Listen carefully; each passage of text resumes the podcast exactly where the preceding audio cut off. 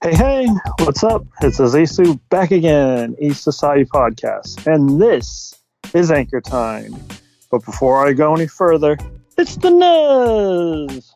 Yo, what's up, everybody? Back with another list. Shout out to everyone to listen to our last one. I think it was the Arnold one, I believe. Was it? Well, right Arnold, before the NBA check-in. Michael Bay.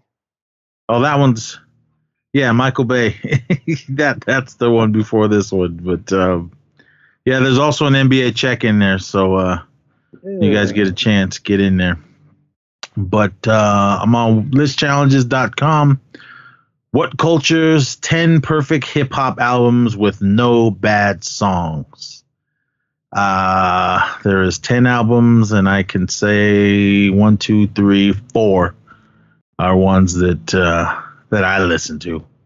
So I know tracks from the other ones, but they're like here and there songs from me. But let's start with number one.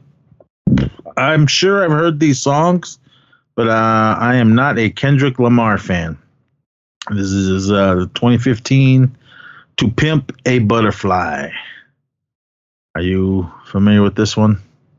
I am. To me, that's actually not my favorite work of his either. The one before that, Good Kid, Mad City, and then the Damn album after that are the ones I prefer. The To Pimp a Butterfly album was surprising that it was such a hit because to me it's so experimental.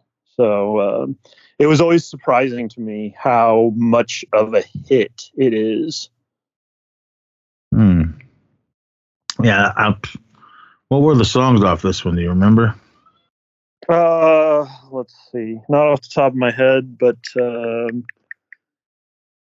looking at it here on the Apple Music, King Kunta, the third track, and All Right, which that makes sense because that's the song that he performed as part of the Super Bowl celebration. So if you saw the Eminem, Dre, Snoop, 50 Cent, Kendrick Lamar was part of that, and All Right was the song that he performed. With the simple chorus of "We gonna be all right," that one. So. Oh, all right. Well, I do know some of that. I don't know a lot, but all right. Let's just move on down the list because I don't have much to say on that. Yeah. Let's keep moving. But this next one, came out in 1988. This is from my high school years, and this is Public Enemies. It Takes a Nation of Millions to Hold Us Back. This one brought us Bring the Noise, and what was the other ones? Don't Believe the Hype. That one song, I'm lamping, I'm still cold lamping, or however that one went. And there was a few other songs on the Mind Terrorist. I remember that. Black Steel and the Hour of Chaos and Rebel Without a Pause. This is stuff that I have not listened to in a very long time. Well, this wasn't Bum Rush the Show was the first album, I believe. But Don't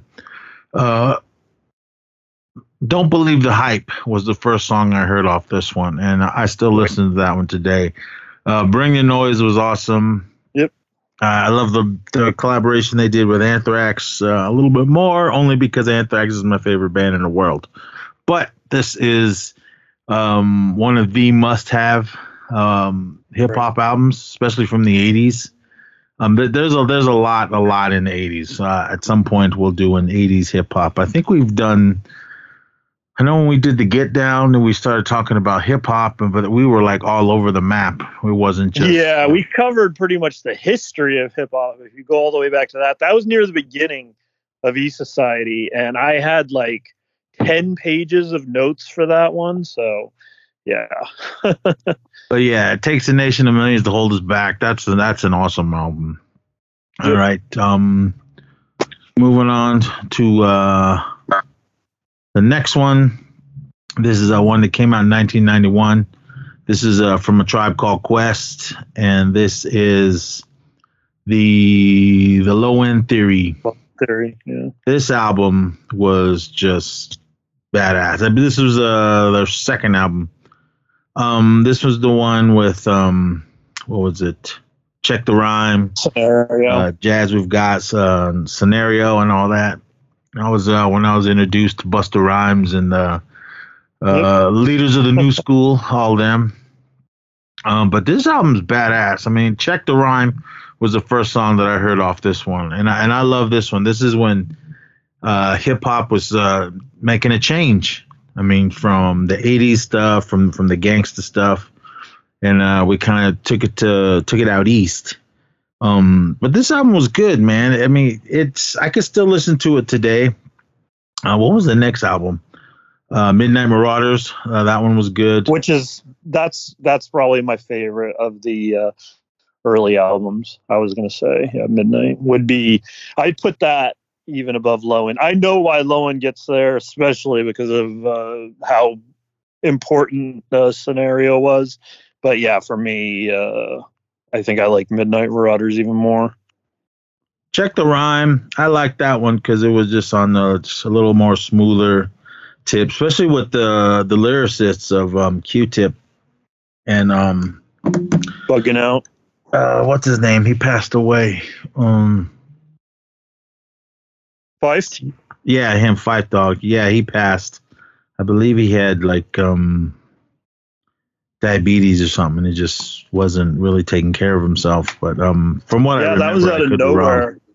That was out of nowhere, and I've learned in the most unexpected place watching Jemele Hill and Michael Smith when they used to have the His and Her show on ESPN. They opened up and like they were like sad, like, oh yeah, we got sad news today, and like I was like, oh wow, what? You know, I was expecting, and yeah, it was that of all things. I was like, whoa, that is crazy, and it was crazy to learn about it on a daily sports show. You know. Yeah, I mean, did you see that documentary they did? I think it was on Showtime or Cinemax, on one of those ones. I did, but I probably need to revisit it. It was like towards the end, I wouldn't go as far as to say they hated each other. It was just... Yeah. I know. They would perform, but be in separate dressing rooms. I guess it was just some inner turmoil that was going on within the group.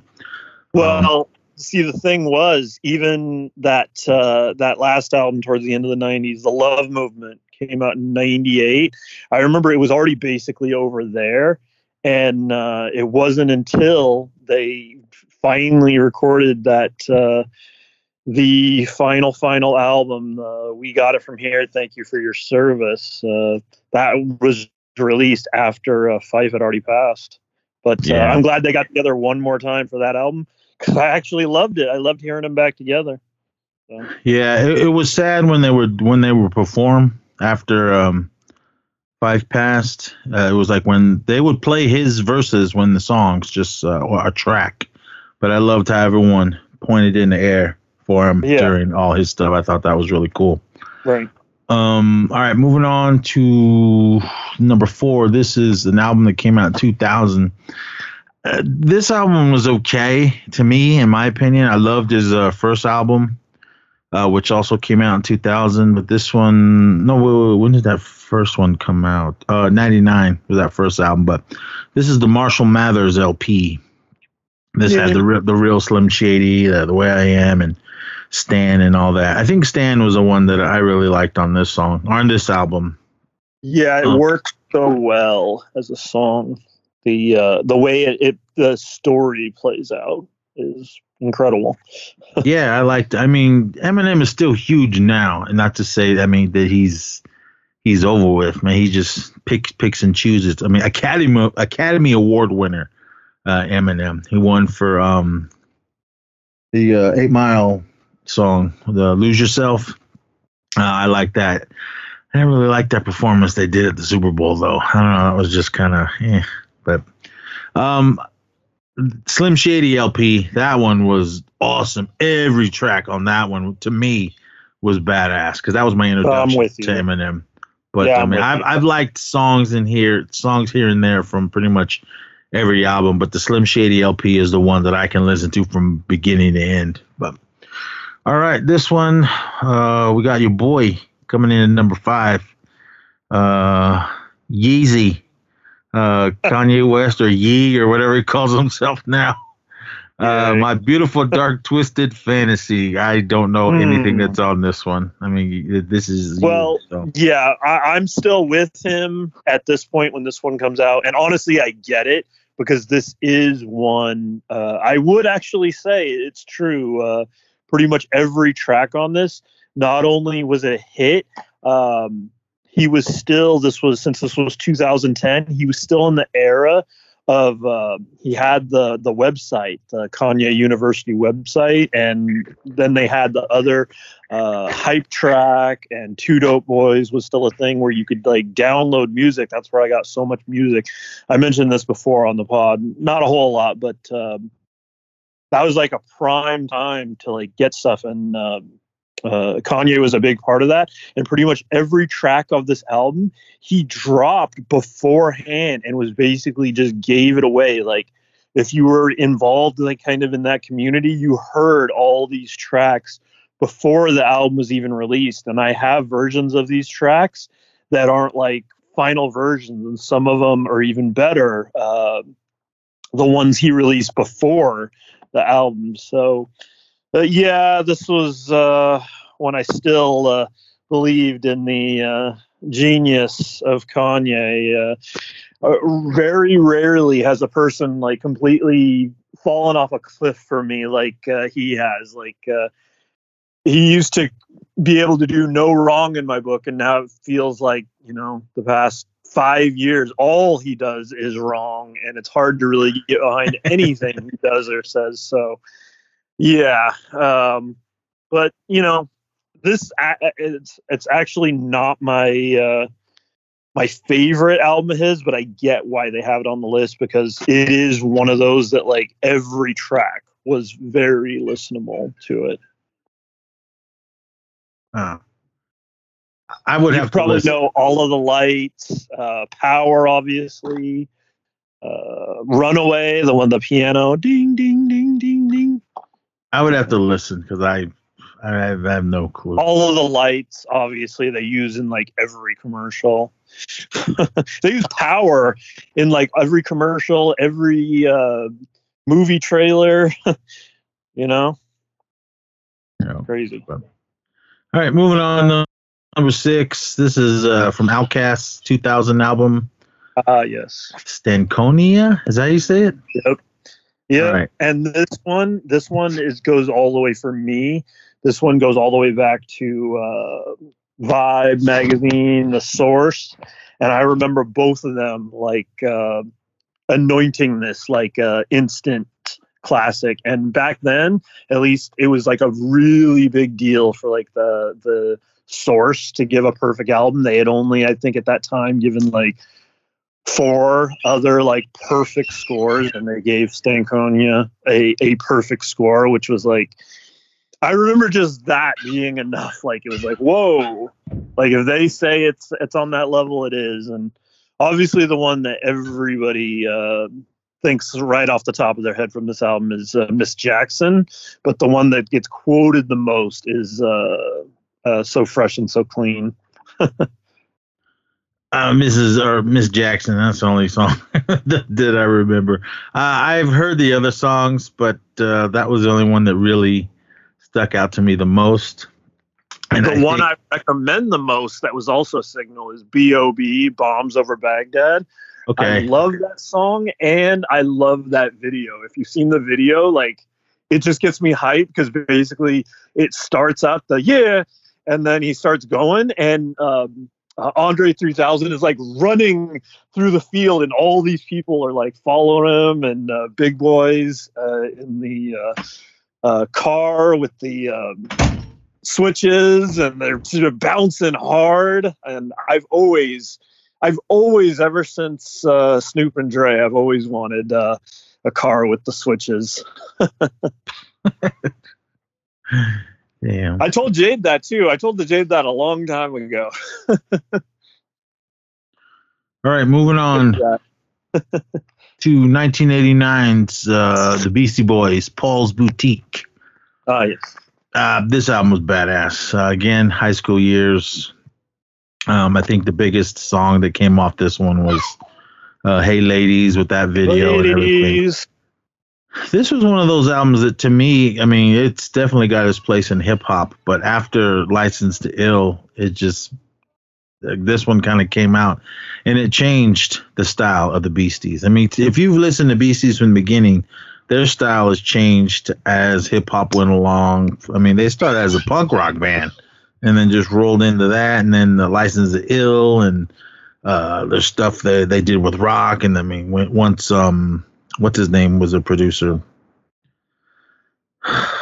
did Slayer and System of a Down and all them, the guy with the beard, Rick Rubin, once he kind of took over and was helping them out. I mean, I thought it was an amazing stuff. But this album, man, this album was fucking badass. I mean, I loved every track on this one. And I had the tape when it came out. And I still listen to this album today. I really got my older son, Marky, into Beasties. That was his first concert I took him to when he was 10. I think that was the 5 Boroughs or 3 Boroughs or whatever that album was called. But this song is awesome. I think Shake Your Rump is my the number 2 track. That's my favorite song on this whole thing. I like Hey Ladies, but Shake Your Rump, that song was just gets you hyped right from the get go. The biggest memory I have with this, it's funny because it's like such a good memory as far as like my own personal history with like hip hop, still obviously in the Bay Area at the time this comes out. It was over in Albany at this point, middle school. And I remember talking about this album at school. And then afterwards going to a friend who had it and him doing the old... the 2 tape deck things. So he recorded off of his tape a copy of the tape for me. So I remember sitting there waiting for it to record and make a copy for me. And that's like one of the clearest, vivid memories of like doing that. Alrighty, moving on to 2001. Actually came out on September 11th, along with Slayer's God Hates Us All. And this is Jay-Z's The Blueprint. Right. Again, for me, songs off of this one. I didn't really get into Jay-Z all that much. I mean, I know the songs probably from every album, but it wasn't, I don't own any Jay-Z albums. But, right. Well, the big one from this, obviously, Izzo, that was the first signal. H to the Izzo, V to the Izze. And then the Girls, that was also a video too. Heart of the City. Yeah. Renegade had Eminem on it. Yeah. Yeah, I don't know. I don't know much about this album. I forget. Yeah, Hova's definitely the standout track to me. All right. Moving on to 1994. This is from Nas, Illmatic. Yeah. This one, I just know songs. I don't really know. I don't own any Nas albums, so take it away. This one, it also I remember is one of the few back then, the Source Perfect score albums. And to me, it definitely deserves it. This one is so interesting, too, because every time I listen to this all the time and I have it on. It's funny. I always bring up to Jade the fact that this is one of those albums they have a in the university, you can take a class on this album. They do a full study on it, and it's it is one of those kind of things where every single track, New York State of Mind, The World Is Yours, It Ain't Hard to Tell is the one I always go to, but yeah, this one super classic, and yeah, this is one I would have real high on my list of every track, very highly replayable. Alrighty, this is my junior high years at Montero Junior High, and this goes back to 1986's Run DMC, Raising Hell. All right, now this album, every track is hella fresh. Man, I just loved all of it. I remember when the album came out, I was like, I got to get it. I got the LP. I mean, I got vinyl still. Original pressing. Yep. Not all the represses and all of this. It was when it came out in 1986. It's probably got scratches and everything. Sorry about the crying kids, but this song is, or this album is amazing. It's bedtime, so everyone's out there crying. Oh, but, no. Every track, Peter Piper, It's Tricky, My Adidas, Walk This Way was probably the biggest song off this one. Yeah. Plus, it kind of got its MTV run with Aerosmith. So, well, basically just Steven Tyler and Joe Perry. Is It Live? Perfection is an awesome song. It's just them rhyming over a live drummer. Hit It Run, Raising Hell, You Be Illin', Dumb Girl, Son of Bifrid is only 27 seconds long, but it's still fresh. Proud to Be Black. Oh man, this album. If you got the little special edition CD ones, it came with some extra tracks. But my favorite cut on this whole album is Hit It Run. I mean, I love this song. I mean, it's just amazing. Everything. It's mainly just DMC. When I met DMC at New York Comic Con, I was talking about all their albums, but I said this one really hit it out of the park for me the most. And he asked me, well, what's your favorite cut? And I said, Hit It Run. He was like, oh, man. And then he just kind of went into a little story about this whole album. So I was like, man, it was cool. But the thing that when I met him, Renee and I were walking over to his table. Marky was already there. And he was standing there talking to him, just, yeah, my dad got me into you guys and this and that. And I was just standing there. I almost brought a tear to my eyes. And I'm like, he would basically tell him, if it wasn't for my dad, I probably never would have heard of you guys. But this album's amazing. I love it. You guys reaction collectors? Definitely get the three Run DMC figures that are out, as well as the Funko Pops.